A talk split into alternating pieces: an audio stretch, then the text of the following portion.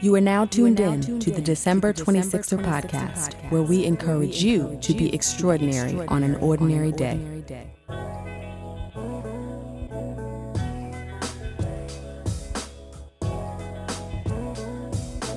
What's up, 26ers? Welcome to another episode of the December 26er podcast. I am your host, Delisha, and this episode features Jay Will. Jay Will wears many hats. He is a podcast host, venue owner, branding aficionado, and founder of the wildly popular website and social media account, Church of Laugh. During our conversation, Jay Will recounts growing up as a pastor's kid and starting his career as a marketing designer at Vibe, then eventually transitioning into entrepreneurship. Now, Jay Will started with live sketch comedy shows, and when they didn't do as well as he expected, he seized the opportunity to leverage the popularity of memes on the internet. Jay Will has since grown Church of Laugh exponentially and diversified into a lot of different areas, and we talk about how he did it exactly. So without further ado, I hope you enjoy. Jay Will, welcome to the December 26er podcast. Thank you for having me. Thank you for being here. Your energy is just like really chill and knowing what you're here to talk about and your brand, I find that hysterical because it's not what I would really expect. Um, but we're going to get into all that. I'm super chill. You are, I can tell. Mm-hmm. But to get started, tell us who is Jay Will? Jay Will is here to change the mediocre things in society. Change the mediocre things in society. Yeah. That that's a tall order.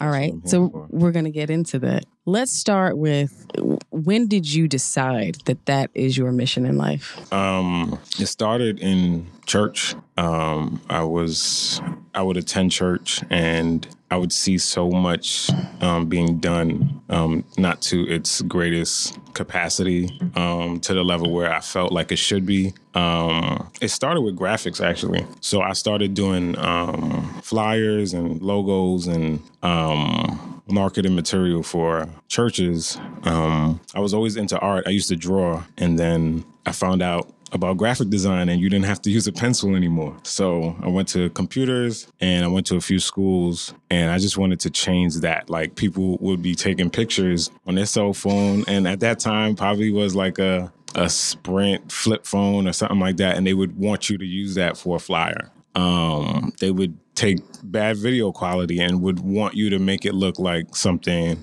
industry standard and it just was impossible to do that. So i always felt like um, that was my mission especially at that point. So i got into photography i got into videography and i got into design to change at least the mediocre graphics that was being put out. So i'm like cracking up because growing up in church as well, right? That drives me crazy when the production value is not there. And not just like the flip phone photo, but also like the poses, the poses the, you uh, know, with the, the hands together. The hands right it's just every every time now I do a photo shoot, they'll say, I don't want to do that, the hands photos and stuff like that. I actually make them do it just for fun.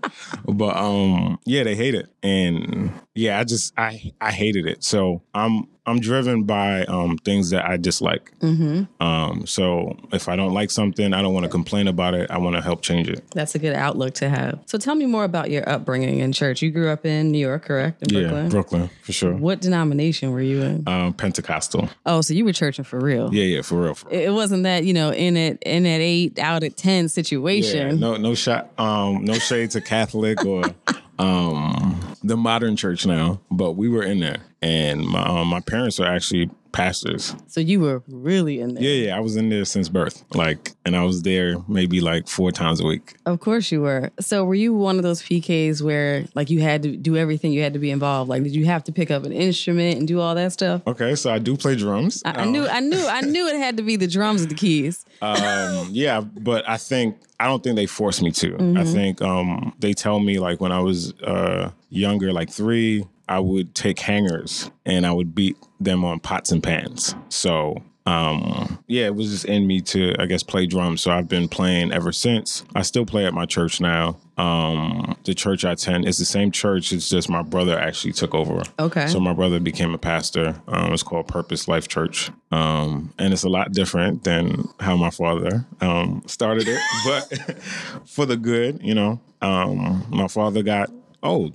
Mm-hmm. And, you know, vision, he always, you know, you need new vision. So it was time for him to retire, and my brother took over. I'm not gonna take over. Um, after my brother, That's not your anointing. Nah, that's not my calling at all. Um, but yeah, so I started. My my brother started playing keys too. He was playing keys at the church. Um, yeah. Okay. So you are making these flyers, you know, doing this stuff, trying to help the church bring its production value up. And did you decide, okay, I, I, I like this so much, or I'm so passionate about it, this is what I'm going to go to school for? Yeah, um, because I, I once I found out about like graphics and you didn't have to draw. Even though I enjoy drawing, the fact that I can do it quicker or in a, a new way was interesting to me. So I went to um, graphic arts uh, high school, and and then I went to City Tech um, University, and I got a bachelor's from there um, in communication design. I then interned. I was interning. I was going to school crazy. I interned like the last year for two companies, Vibe Magazine and um, what's the other company? Um, I can't remember, but it's a it's like a digital. It was a digital agent, agency. I was a terrible intern, terrible, Really? Why is that? because I had seven classes as well. Got it. Okay. So my last semester had seven classes, two internships. is this Vibe Lifestyle Network? Yes. Okay. See, we do our research. Um, so I was there at Vibe for. I mean, before that, they actually hired me, even with me Wait, so you're a terrible intern because you have two internships in a full class, so, mm-hmm. and they still hired you? Yep. So And and this I was 2010, 2011. I can't even I can't even remember. Maybe, I'm shocked by this because pre-recession, I'd be like, all right, that makes sense because they were passing out jobs like candy. But they hired you after you were a terrible intern. Yeah. So I was terrible in attendance, but my work was good.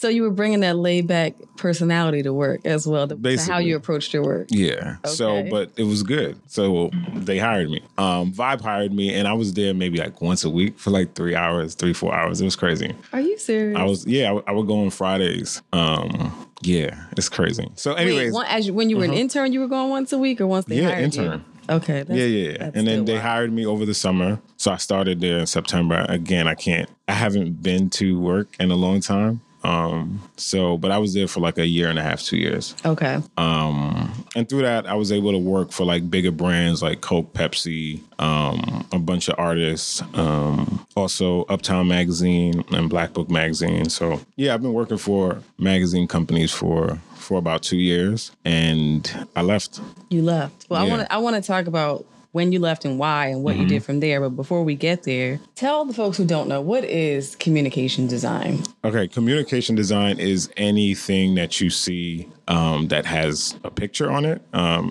has text on it. Um, if you're walking in the city and you see a billboard, um, that's communication design. If you even down to commercials is communication design. It's it's very broad. Um, the way they design a brochure, the way they design your Starbucks um, menu, anything like that is communication design. So it's just how how they communicate the message to you. Okay. Um, so through words, through graphics, and what have you.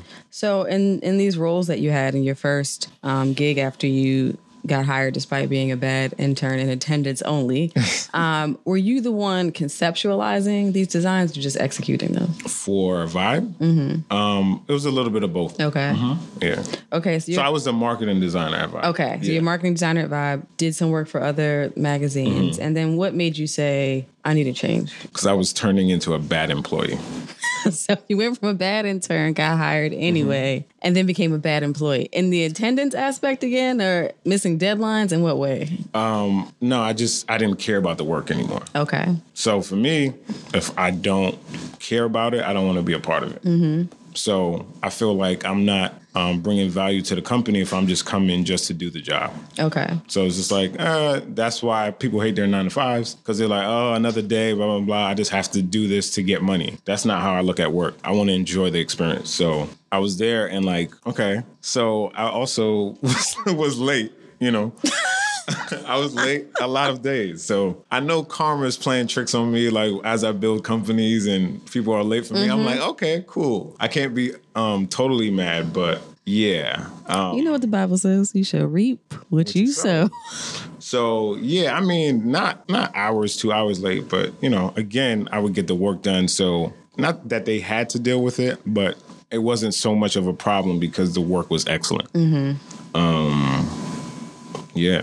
So you were churning out the work quality, but you figured out, okay, two, two and a half years in, this is not for me. This is not my life's Yeah. work. This is not what I want to do. So what did you want to do at that point? Um, so at that point, I I still knew that I had to um, live, and I started Church of Laugh um, during the Vibe time. Um, probably when I started um, Vibe, or like a little bit before, and then so I was doing that. So I was making memes.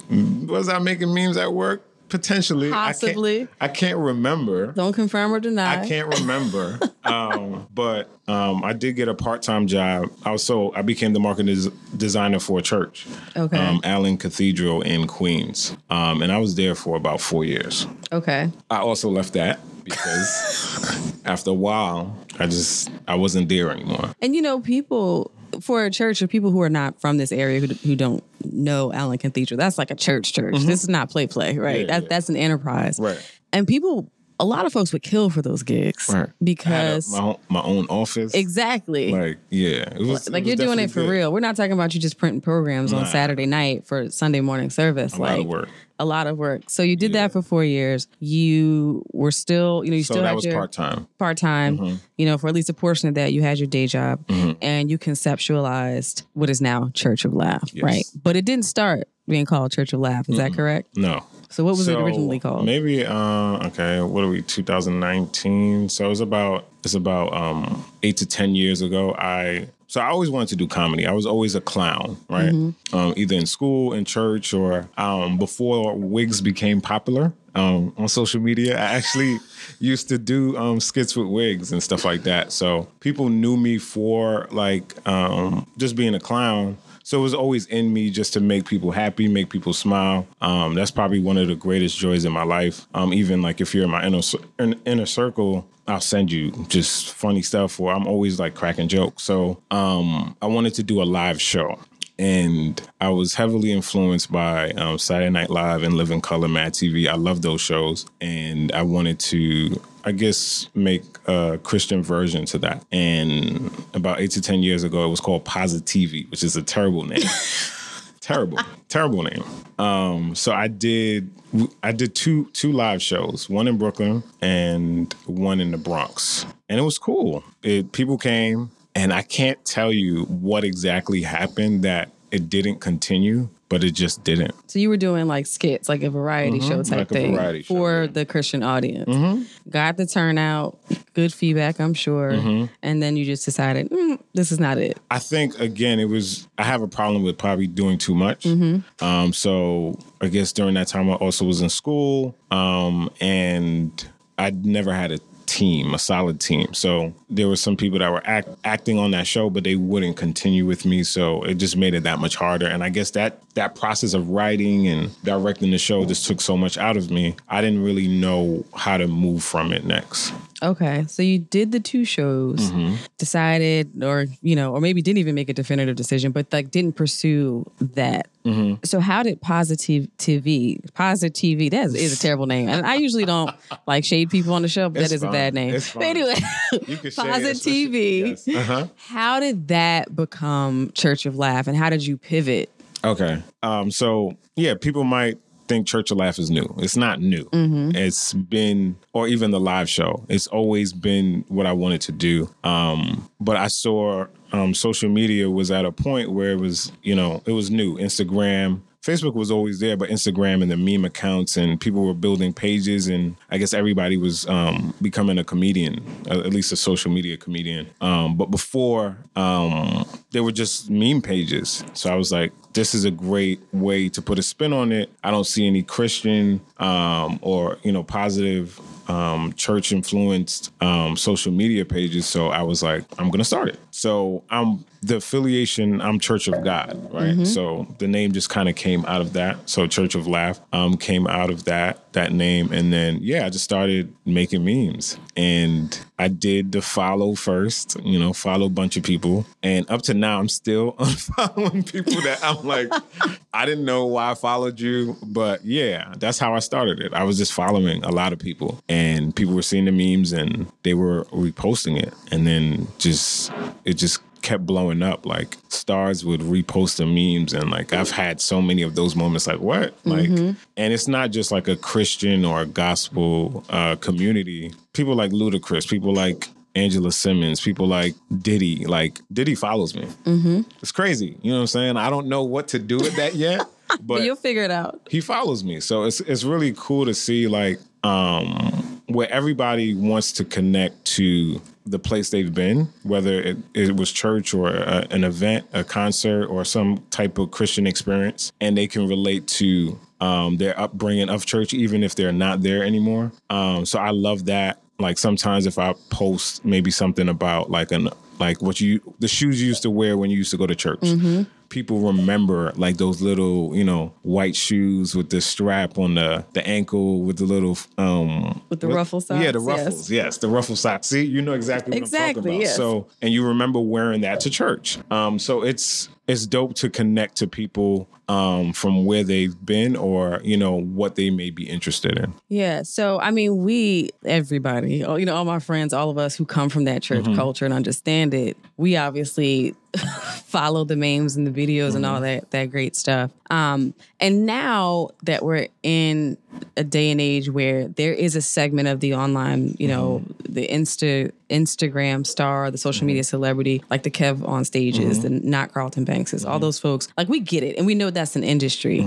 But had you asked me, you know, eight years ago, you think you could monetize just being funny on the internet? I would have been like, what are you talking about? Right. So did you did you have the foresight at the time to say, okay, I know I can actually make this into something legitimate that's profitable for me? Or was it just like I like doing this and I'm gonna create this community? Um, well, when I started the live show, yeah, I definitely wanted to monetize Mm-hmm. it at some point. Um, I believe I charged for those shows too. I can't I can't remember. Maybe ten dollars, um, potentially. Um, but no, once I got on Instagram, social media, yeah, I already knew like it was gonna make money. But the reason why I built the network was for the live show. Okay. So I built the community so that whatever I push out, the live show, web series, a movie, anything like that, I I want to become a TV network more so. Um, Understood. so a digital or a digital network. TV is kind of um expiring, but yeah, I want to be a digital network. So I wanted to build that community that when I did have the team, when I did have the actors, when I did have the content, I would at least have the audience for it. So I did it backwards. So, what do you think has really changed? Because for years, anybody affiliated with anything church or mm-hmm. like Christian, it was seen as corny. Like, Right. so when you think about like the church scenes on Martin, right, mm-hmm. Reverend Leon Lonnie Love, you know, mm-hmm. stuff like that, it's hilarious. But there is a segment of the Christian population who found that offensive. Like mm. they're they're making us into buffoons or whatever. Now, the difference I think with what you've done with Church of Laugh is we find it hilarious because we relate. So like and Christians, particularly people who grew up Pentecostal, like in mm-hmm. those evangelical spaces, apostolic, mm-hmm. even some Baptists, missionary Baptists, we resonate with just like this the idiosyncrasies mm-hmm. of it and the personalities and the prototypes and all that other stuff. So how do you think that switch happened when it went from just the world laughing at us because of our traditions to, now we we're having yeah to laughing with us essentially. Um, I guess like the cool Christians have been suffering for years um, under this like, oh, you go to church, you're corny. Um, and at some point, maybe it was a change in clothes, change of attire, or the way we speak, or just the fact that we're not. There's a, a section of Christians that aren't so. Hey, how you doing? God bless. Like you know, it's Right. not that extra thing. It's just like, what's up? And then if we get into a faith talk, then we do. And if we don't, then it's cool. Um, it was just the realization of I think we were stuck in a traditional zone um, where um, we were in church because of our parents. True. Um, our parents forced us to. Um, now we're in church because we want to be there. Um, and I think that's more respected. And I think the switch for like the corny Christian is just like I said. Even if you don't serve God or like respect respect God in that, oh, I need to go to church. Everybody wants that. Everybody wants the relationship with God. Everybody. Yeah, and even if they're not like hardcore about it. Mm-hmm. You know, especially when you're talking about black, the whole black culture. Celebs most honor God or acknowledge Mm-hmm. Right. God in some way. So I think it's that, and also I think there is the way churches pro, like evolved. Like, you, of course, there are still those storefront churches that are like, Mm-hmm. Mm-hmm. give me that old time religion. I don't wear pants. I don't wear makeup. We don't do any of that worldly stuff. You know, the church only the church sounding music. There is that still that segment, but for sure. Mm-hmm. the most part, churches evolved. And the production value has gone up, Right. you know, for better or worse, because people, some people criticize that. But pastors have become these figures Mm-hmm. in their own right, and I, I noticed it probably, I would say, first with Carlton Pearson, Mm. like when you know he started doing these big Azusa conferences, Mm-hmm. and it was massive. And then you know he came out and, and said some different things, and the church sort of shunned him. But then with Jakes, Mm-hmm. Jakes really took it to the next level in terms of producing movies and doing all these things. And now I find it so intriguing when I look on social media and people that I know don't go to church, didn't grow up in church, but they're sharing Jakes' messages or John Gray's messages. Every, that's why every everybody wants God. Yeah. So it's it's becoming mainstream Mm-hmm. in a way. And I think some Christians have a problem with that. They Mm. think it's too diluted or watered down. Um, which is leading me to my next question, which Mm-hmm. I'm gonna get to. But I think that helps. The fact that churches evolved and become more progressive in how they present the message, whether you Mm-hmm. agree with it or not, um, it has softened, I think, the landing for us to move into the digital space Mm. and diversify in the way that we do. Um, but that that leads me to to the next thing I want to get into, and that is have you received backlash for the way that you've sort of portrayed Christianity in the church? Of course. every day. The church mothers Every day, not feeling you.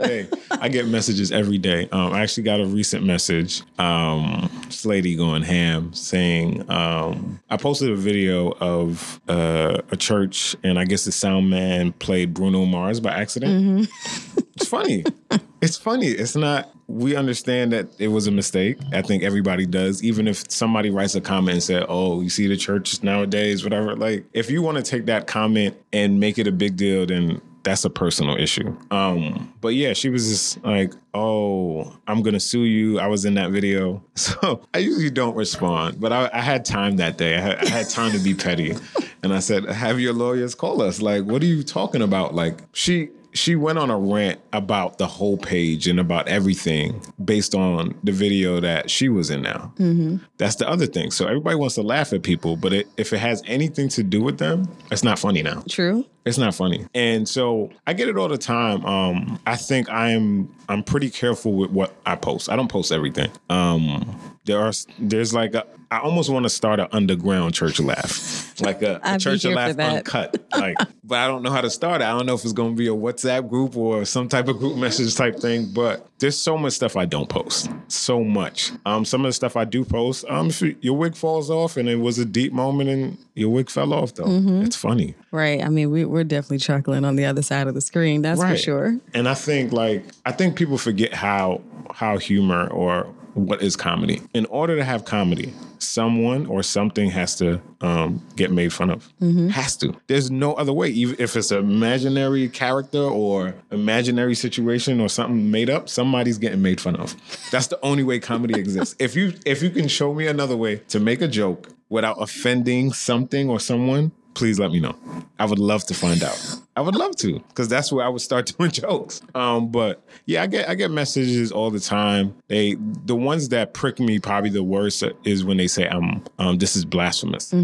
Cause like, all right, now, cause now I feel like you're coming at my character, but then Right. I'm I have to separate. I've separated myself from the brand. I haven't used my face to brand Church of Laugh, so they're getting on the brand experience, right? So I can't take that negatively. So I have to kind of pass over that. I have to get over those comments. But I mean, for the most part, I don't read comments now. Um, early on, I used to, and now if I'm reading comments, it's like I'll read it for those first few minutes, and then I'll I'll get off the account. Or Yeah, you can't go down like- the rabbit hole. Right. So, but I just need to, I need to know if it's doing well.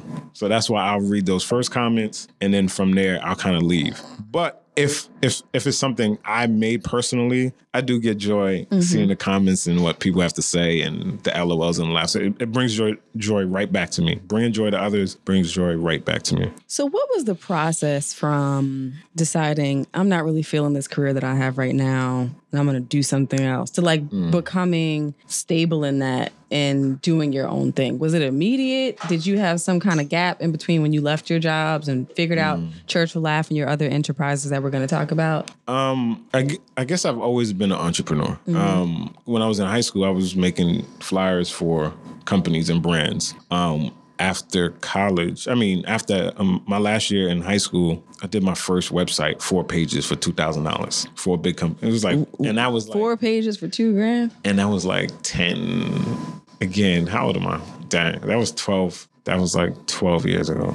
So me seeing that money was like, what? Right. I ain't never see that money. So I've had um, instances where I've been able to either get a good client through um, in my high school years, college years. Um, so I was always doing design freelance, always. Um, so I guess being an entrepreneur was always in me. But even before that, before the Church of Laugh, I did want to create like a, I guess you would call it like a Christian Sony.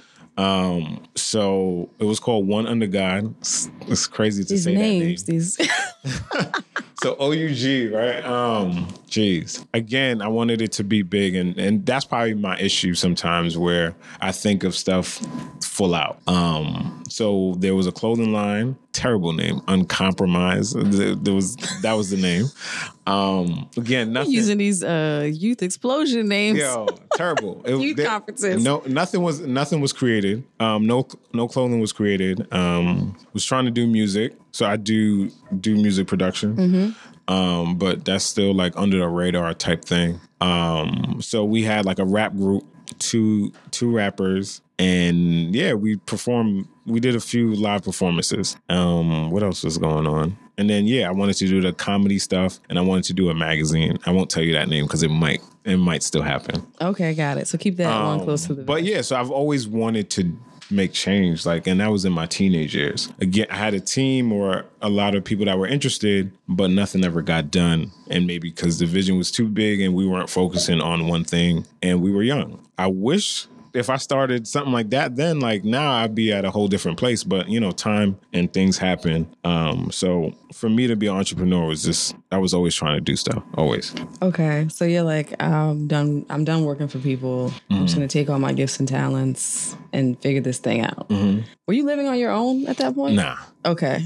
definitely living with my parents and like i said i had got a part-time job to you know still buy j's and you know pay my phone bill and, and different stuff like that. But yeah i was living with my parents um, at the time. And i wanted to take my freelance um, to another level. So even so i was doing music videos um, still doing photography and graphic design during that time and um, so that was kind of like leveling off the other the other time when i wasn't at my part-time And what were your parents saying? so my parents are Caribbean, right? Oh boy.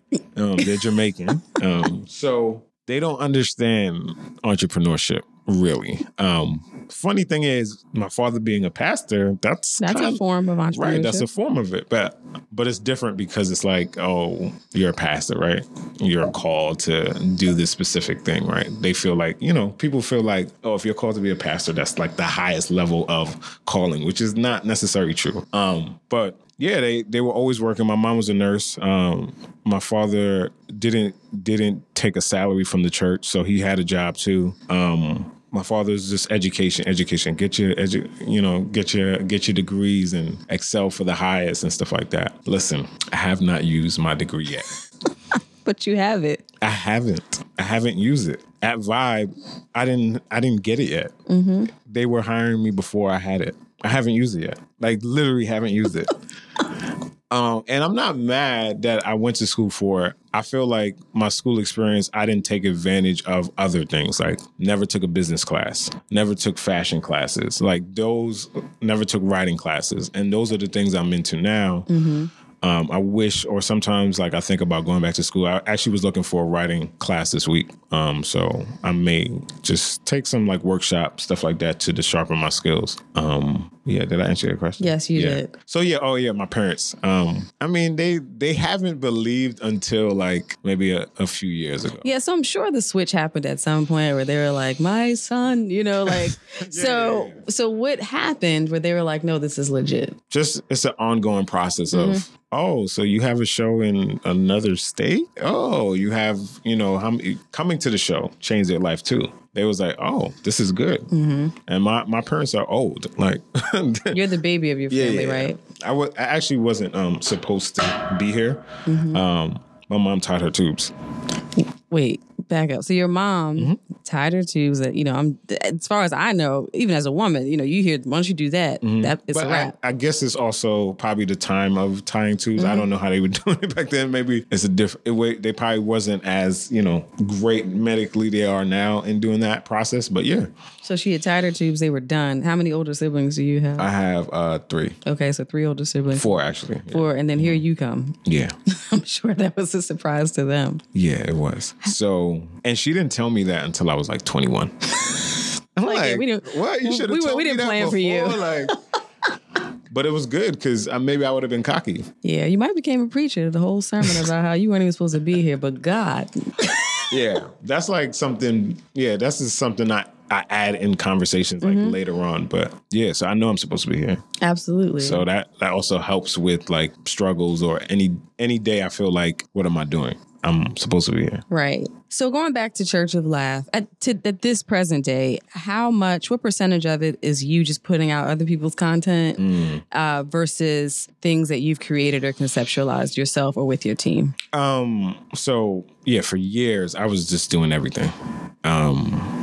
There were, you know, a few jokes here and there that other people would create, but I was kind of creating most of the content, especially for like the first three to four years. Um, now bloopers just happen in church every Sunday, apparently, and yeah, I'm not creating as much memes and those kind of stuff now. Not to say that I, I don't even I'm I'm trying to think about the bigger the bigger plans, the bigger um the bigger I guess concepts that I can work on. So like the live show, it makes money. Like it's what I I it was the purpose of building the network. I want to focus on that. I want to get a deal. I hear you. Um, so um, I want to travel. I want other people to experience that. So I'm I'm trying to figure that stuff out um, more than make a meme. Like if I need to make a meme, I'll make a meme. No Right. problem. But I actually made like I made like this remix to uh, a Rance Allen song. Shout out to Rance Allen. Shout out to Rance. Um, maybe like the beginning of this week.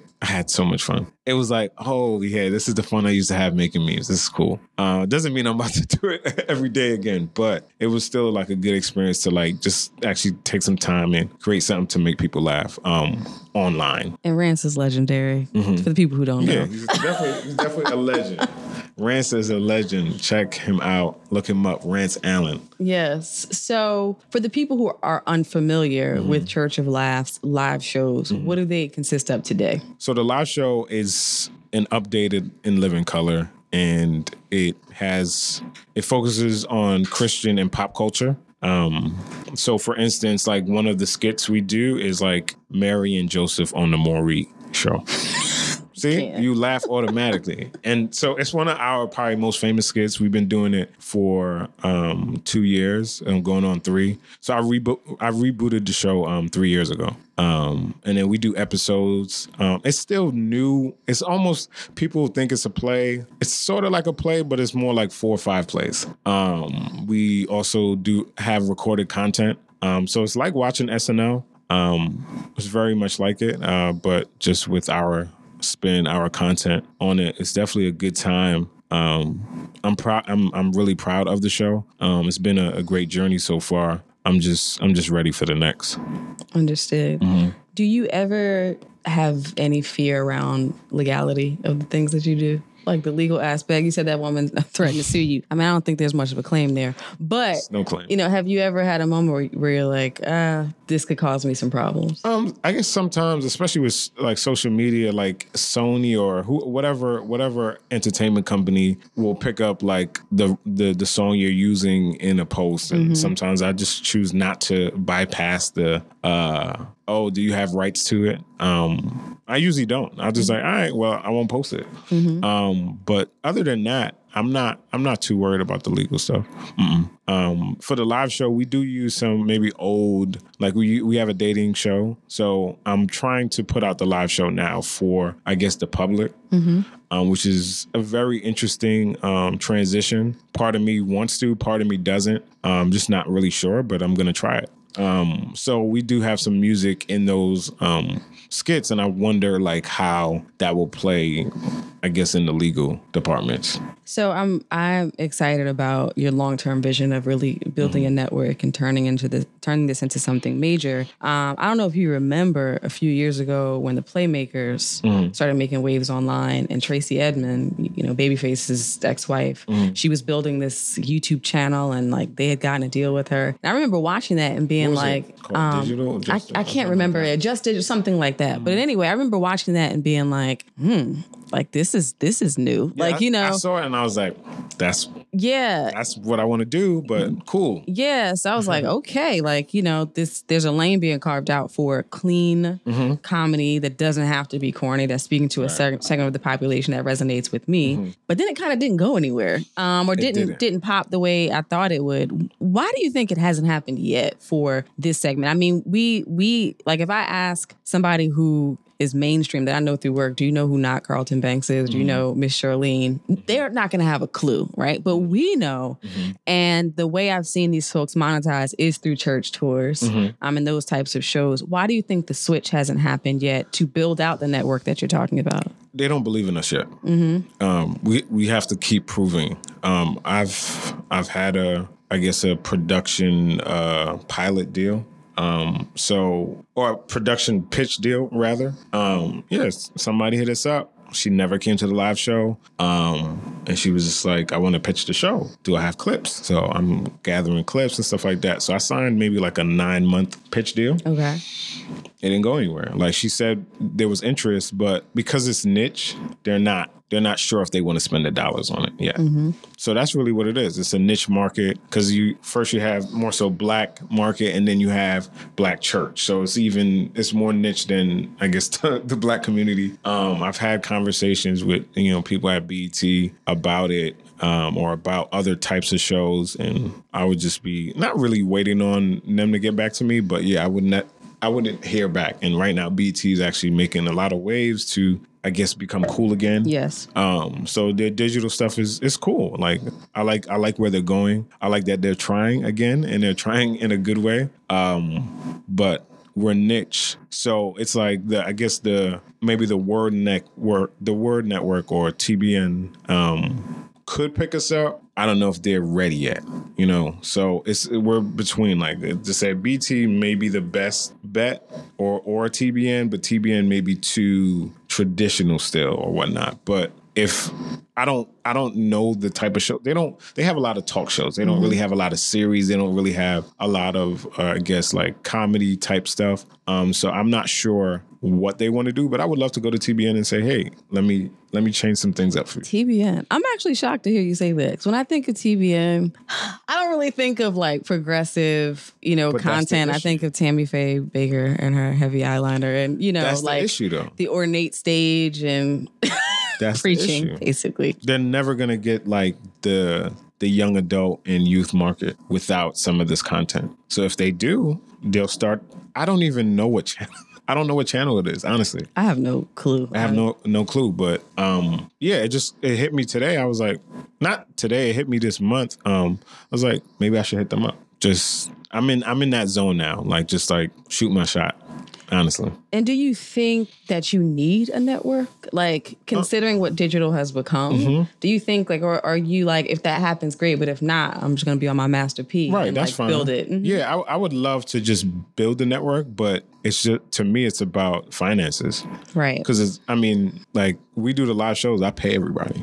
So I've been paying them from the jump. So it's not like, oh, do me a favor, like, or we're gonna like I'm not I'm not selling exposure, even though I have it. Um, that's not what I'm selling. Like everybody needs to eat. This is your gift. This is your talent. Let's come to work and let's produce some great stuff and um, let's change the world. So when did you get to the point where you were like, I don't need to live with my parents anymore? I'm gonna move out on my own. This is working. Mm-hmm. It's sustainable, and I can support myself doing this. Um. Well, f- funny enough, I didn't move out. My parents moved out. So they they let you stay in the house. Yeah. So I take care of the house now. Gotcha. But not just like watch over.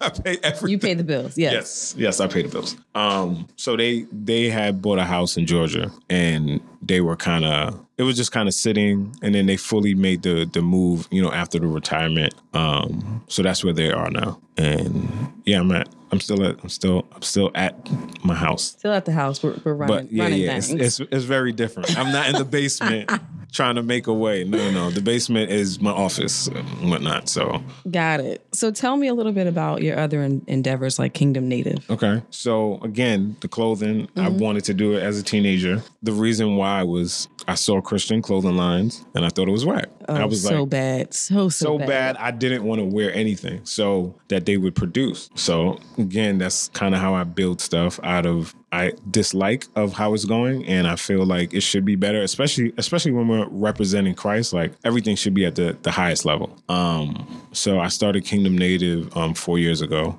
and it's been an interesting journey. Um, I don't know if I thought about the height of it. I just wanted to start, and um, through the years, I've had successes where it's been on TV, football players wear it, movie um, stars, actors, actresses wear it, and I don't give it to them. That's what I was about to say. Well, how are they finding you? Social media. The power of social media. Social media. And I mean, I had this is a little trick, but I use Church of Laugh to build my clothing brand. Of course. Of course. It's mine, right? Yes. Um, so yeah, I promoted through there. So they may have seen it through that. Or um, remember when Instagram used to kind of like if some if a lot of people were liking something, they would show it more so. Mm-hmm. Now they don't. I mean, the algorithm is is very different. Um, so people would just see it from that too. Um, yeah, somebody would just call me, be like, "Yo, I see your shirt on ESPN." I'm like, "What?" Um, or I mean, I've sent it to some stars, but not not enough in general. So I'm I'm trying to go into that levels now too, because I've seen like it make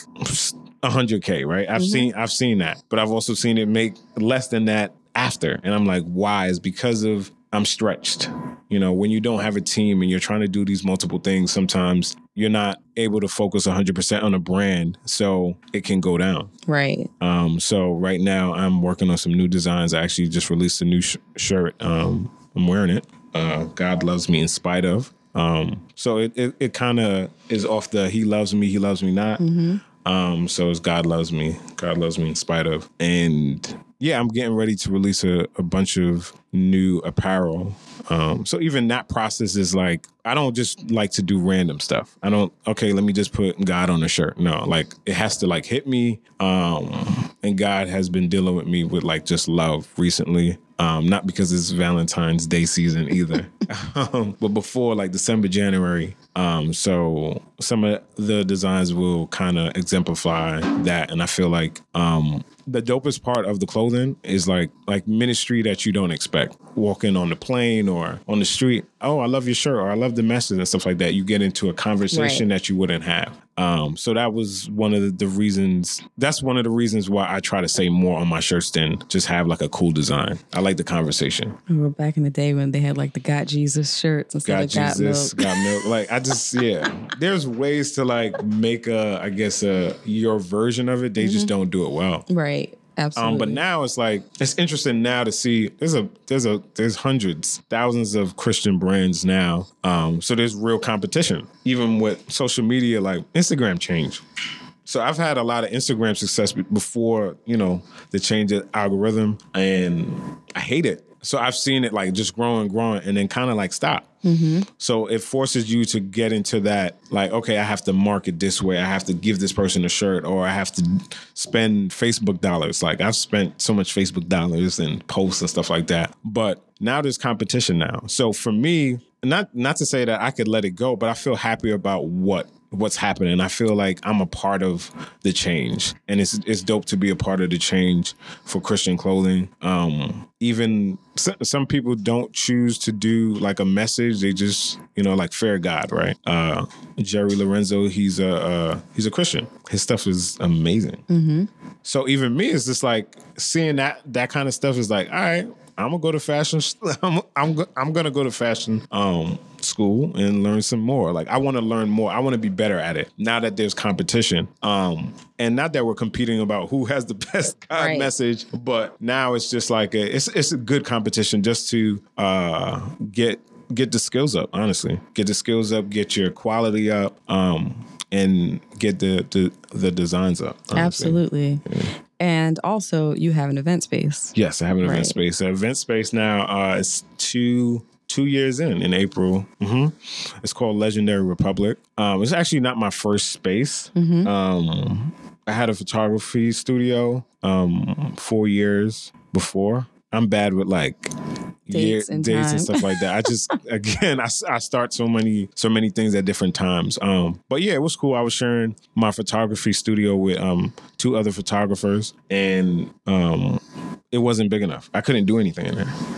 Um, so I was like, I want an event space. It's sometimes it's so hard to find a venue that you can afford to Right. do stuff that you want to do. So part of the reason was like, okay, I can have my production in here, I can have my show in there, um, and I also can rent it out. I had little knowledge of the event space. I didn't know I would be booking three, four baby showers a month. I never Yeah, knew so many babies were born until I had an event space. And further, baby showers are like an uppity thing Oh, now. no, It- it's not no, like no, just no. at your grandmama's house. It's it's an event. It's an event. It's a, it's definitely it's definitely a party now. Like um so yeah, I've experienced like the real ratchet baby showers um in my space like 175 people, 200 people drinking henny. Yes, they're co-ed. There might be alcohol served. The Yeah, whole yeah, nine. yeah. Alcohol is like a must at a baby shower. So I didn't know that was what baby showers were. Cause you know I would go to the baby showers at three o'clock, you know, 'Cause you're- you're they- a church they- boy. They, do the little pins and stuff like that on the the clothes. If you say baby, nah, they're not even playing games. DJ's full, DJ full out, and it's an event. People are dressed to the T. Um, I just wonder how the baby feels. I'm, I'm just, I'm just, I'm, I'm confused. The first, the first, the first year, um, baby, um, the birthdays, first year birthday, Mm-hmm. same thing. It's similar. It's a little cut down. At least they'll have more like they might have like animals. They on the might have some that, kid-centric like- things at the first birthday. but they still have henny too. Henny's a must. Pretty, pretty, pretty much a must. But I didn't know that um, baby showers could pay my rent. Yes. So I love baby showers. You're No all about it. What you know, how how y'all want to do it, that's on y'all. But um, yeah. So we have we rent it out to. Uh, I have a business partner in the space, um, David Walker. Um, we we rent it out to pretty much whoever wants to do something in there. Um, and it's also getting too small. Really? Yeah. Like my show is cool there, it's good there, but I still love it in like a big theater with like raked seats and everybody can see it and stuff mm-hmm. like that. So I've still taken my show outside of the the space, even though I have a space that sounds crazy, right? I'm all about the experience. And I feel like if I can make it better for somebody and it's not costing me too much and you know I can't lose or I won't lose too much, then I, I potentially might do it. Right. So, you know, when you look at people who are at the top of their game, the, the Jay Z's, the Diddy's, the people like that, mm-hmm. they're multi hyphenates, right? They are, they might be into fashion, music, film, mm-hmm. startup, VC, and we all praise that. But when you're still building your empire and you're focused on a bunch of different things, people see it as like you're all over the place. Mm-hmm. So, what do you say to the folks who are like, why don't you just focus on one thing and build this and then expand? I would tell them they're right. I'm crazy. I'm crazy. It's not for everybody. It's definitely not for everybody. If I could focus on one thing, I would. But trust me, I'm never bored. Oh, I'm sure you're not. I'm never bored. So if I'm not in the mood to laugh or to do this, I can work on something else. I could be in different moods, and I think that's not for everybody. This is how God made me. Um, I s- I struggle more than probably probably somebody doing one company because they mm-hmm. got 100 percent into that company. But when my joints pop, Right. it's it's going to like hit all like so and they connect so it's not just random it's not like i have i i do church of laugh and i do street cleaning or something Right. you know so the clothing line i sell the clothing at the show i have shows at my venue so those are three businesses that work all together on one day. It's brand integration. They're all in, interconnected. design i design the stuff. I, re- I i edit the stuff. So that background for my freelance design or my freelance um video work i know what i'm looking for. So with that background even if i was just doing that just so that when i'm trying to tell somebody how to do it or how i want it done i can because i have the experience there. Um and I think that's. I mean, I started another business too, but we don't need to. Talk, we don't need to talk about that. I'll put it on you if you want to talk about it or Uh, not. well, again, it's it's not too far off. I do like event decor, Okay. rentals, and stuff like that. So I just got married. I got married in October, Congratulations. um, and I bought the stuff. you bought the the, stuff for your wedding. Yeah, You are so Jamaican.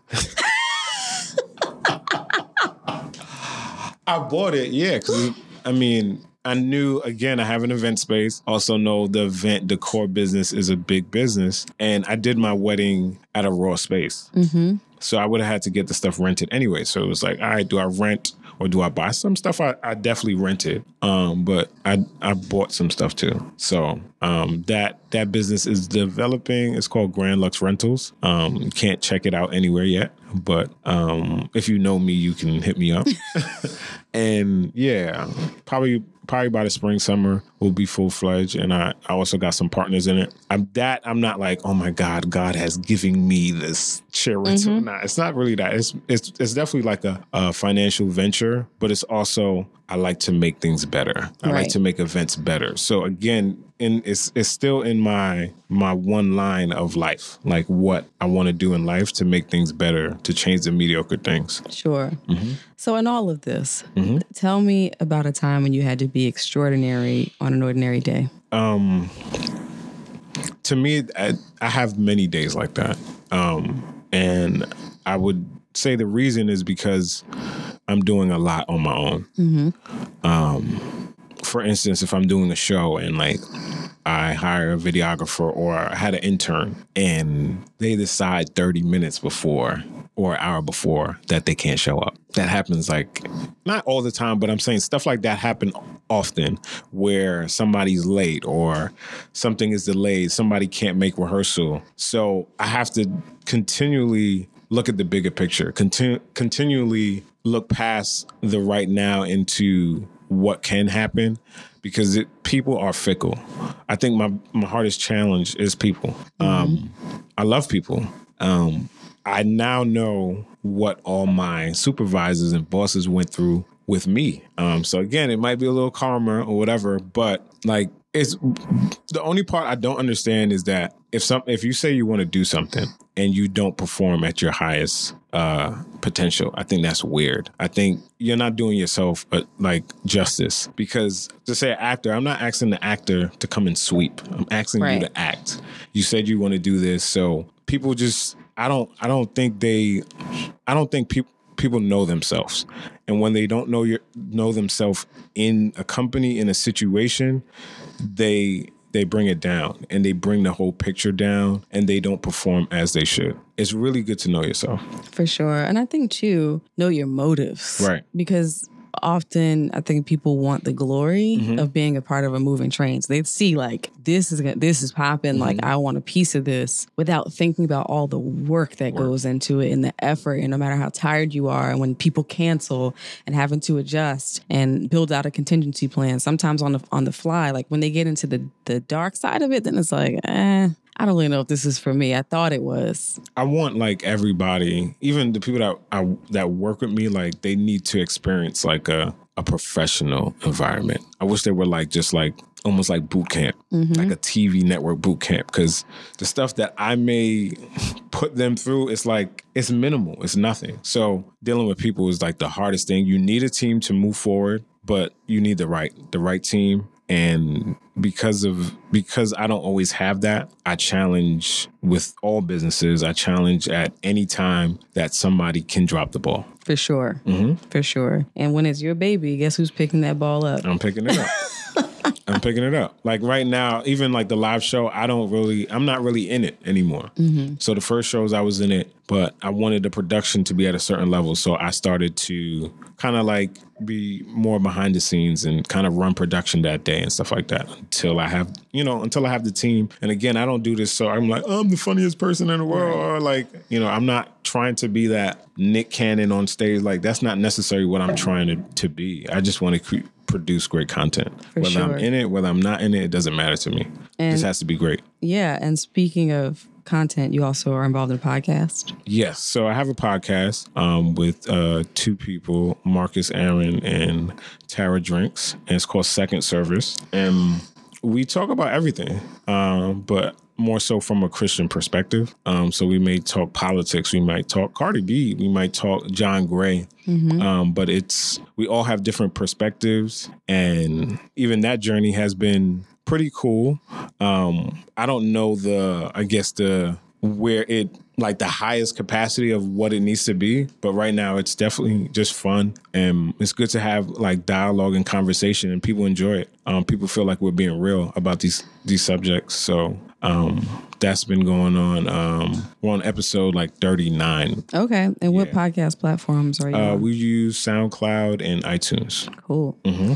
So you you mentioned that you are recently married. Mhm. Um, as someone who is in the thick of this space of having multiple endeavors and creative pursuits and all this stuff, one of the reasons when people ask me, you know, how are you able to do all this? I say it's because I'm single. Like, you know, the, all of these things. It's like nobody. I don't have uh, at the moment a, a husband, right, who's waiting for me to come home. Did you feel like you have to make you had to make adjustments when getting married uh, and balancing that and sowing into your wife and your relationship um, with everything else you have going on and all the passions that you have?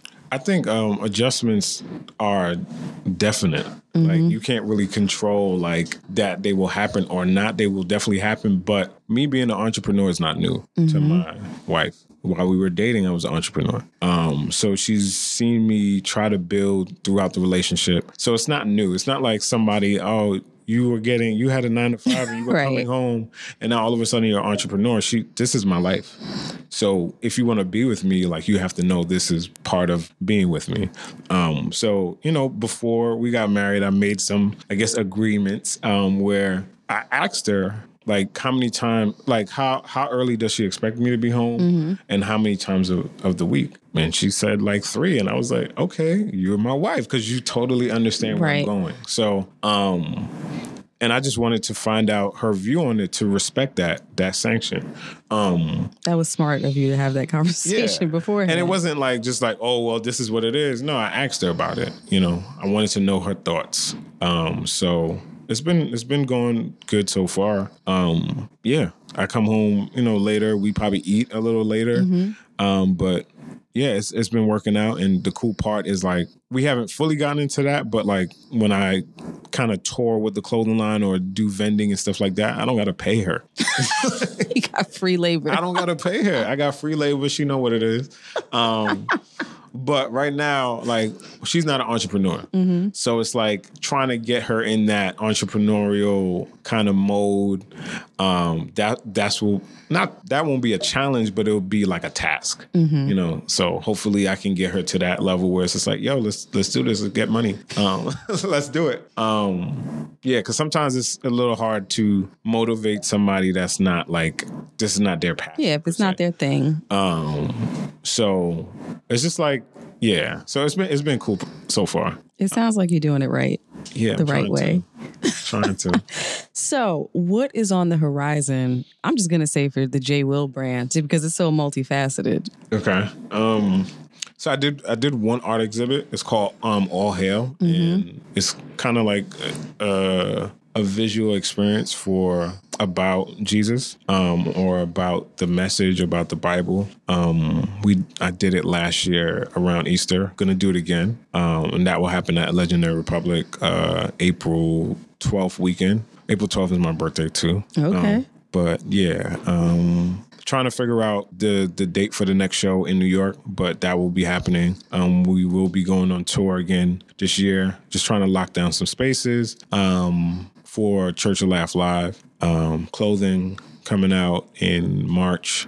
Um, think about doing a fashion show. Might happen, might not. Um, and then I, I'm gonna start putting out the live show content. Okay. Um, so it's kind of scary, but I've been trying to figure out what, like, how do people want to consume? Because right now we're in a state where people aren't really buying anything. Uh, everything's on the internet. Everything is free. Um, Netflix, you know, or they're watching Netflix kind of thing. So I've thought about working on a streaming platform or I just don't know how many people will buy into it, especially without like a large investment where I can pay for so many shows or develop Sure. so many so many things. So I honestly think, and I probably shouldn't be saying saying this, but I'm gonna say it anyways. I think the secret to making money on social media is limiting our content now. Really? Yeah, Can you expound on that a little bit? Say Christian comedians, we just stop and we put it all on a network. Mm-hmm. You got to buy it. Valid point. So I think that's what makes it hard now. Like in my brain, like all these other comedians are doing it for free, or all these pages, or just putting out this content for free. So how are we going to monetize off of it? So I feel like we got to starve it a bit. And you know, I appreciate you you saying that because I'm just a person who doesn't mind paying for quality if it's something that I'm into. But also, when you don't do that, what it becomes often is, you know, you become a spokesperson, but it's like you're just hawking whatever people will give you a check to. So, you know, you're a Christian comedian, but you're doing these promo spots for Flat Tummy Tea or, or whatever, right? I just I always get on Flat Tummy Tea. But, you know, whatever, just to be able to bring that money in. And it, it for me, it just dilutes the brand a little bit. And I mean, everybody endorses, celebrity endorses, but when it's like, okay, your page was this, and now every time I turn around, you know, you're you're pushing, like yeah, there's an ad and thing. And I'm like, get it, get it how you need to get it. I'm not I'm not telling people they you should have to make some type of money. That's Yeah. the, that's the hard part. It's like I haven't done ads like how I should Mm-hmm. on Church of Laugh, and I'm sure you can see that. There's some that I have. I started to try it, you know, just to see how it would do. Um, people have benefited from the audience and have built their brands off of promotion. It's definitely not something like a every day you're going to see Right. an ad and stuff like that. It will be more random. But also, a lot of people don't want to pay mm-hmm. for for what it is, and I didn't understand until I found out what some of these pages were charging for a post. Yes. Twenty dollars, thirty dollars. I'm like, bruh, I'm not gonna charge that. No way. So, but I may post some ads on that page too, like for some of my brands. So I there's some people just trying to make money off of it. Me, I didn't I didn't do Church of Laugh to just make money. It wasn't just for that. It was to change Christian um, comedy. Um, so yeah, I do feel like we can, you know, starve social media a little bit, and I think that would cause people to, you know, buy in more. Um, but I, I haven't had this discussion with them, but um, I, I've thought about it. But again, you have to have something to offer. I don't. I'm not gonna hit up somebody if I don't have something to offer. Right. I think the fear too with starving your audience is like people that are afraid they're going to lose relevance, like relevancy. Like, mm-hmm. okay, I'm not out there every day. I'm not constantly posting someone's coming for my spot, mm. or people are going to forget that I exist, which is also a legitimate concern given this like day and age where people have the attention spans of a like fruit fly. Like, mm-hmm. you know, you, you don't post for a few days, they forget you exist. So I think there is some legitimacy to that. Mm. I just feel like if you're good, you're good. Like mm-hmm. there's, I don't post every day on Church of Laugh. And as a brand, like you would expect, oh, okay, yeah, like every day, three times a day at 10 o'clock, whatever time it is. No, I don't do that. Mm-hmm. And not to say that I've become like cocky in the brand, but I've become confident that I can take two weeks off, three weeks off. I can take a month off and I, I'll come back and I'll post and people laugh. Yeah. It's, if it's funny, it's funny. Like if it's, it'll be funny later on too. So I don't feel like once you've established what you have, um, nobody can say, oh, it won't be relevant anymore. The only thing you'll struggle with is if you write like content, like as I'm doing the live show content. So we have some skits that we we mentioned R. Kelly, like music. Oh boy. So it's just like, and I never noticed it. Not to say I'm like this huge R. Kelly fan, and that's why I've written him into my skits. There's three skits that I have that we always do, or we've been doing for the last two to three years. And it's just like, Dad, can we say this? Might not want to do those anymore. We still do it. and it's great. It's great because of what because of what is the part of it that's in it. We might change one song um, for one of the skits we have, but that's the problem with relevancy. Like if you don't put it out, while it's hot, then it may become old. So we do like our skits is pop culture based too. So in a skit we might say about a week ago, now it's late. You know what I'm saying? But two years ago, three years ago, that was amazing. You know. But so that's that's what I would say the struggle is. But if you're funny, if your content is good, if your song is good, it I don't I don't believe it's just time sensitive unless you're you're dealing with something that is a time sensitive topic. Right. Mm-hmm. So where can people find you online? All your various endeavors. Okay. Um, so Church of Laugh is Church of Laugh on every network. Um, Twitter, Instagram, Facebook. Uh, Church of Laugh Live is also on Instagram, Facebook, Twitter. On Twitter, it's COL Live. Um, Kingdom Native is Kingdom Native on uh, Instagram and Facebook. And on Twitter, it's Kingdom underscore underscore native. Uh, couldn't find a name. And uh, my creative business is uh, CR3 A T I V E W I L L. That's Creative Will, just with a three. And if you want to see, you know, my selfies or like like pictures of me and my wife, uh, it's J Will underscore I am. Well, I have thoroughly enjoyed this conversation. amazing It's it's been so great to talk to the person behind the thing that has been making me laugh for quite some time now.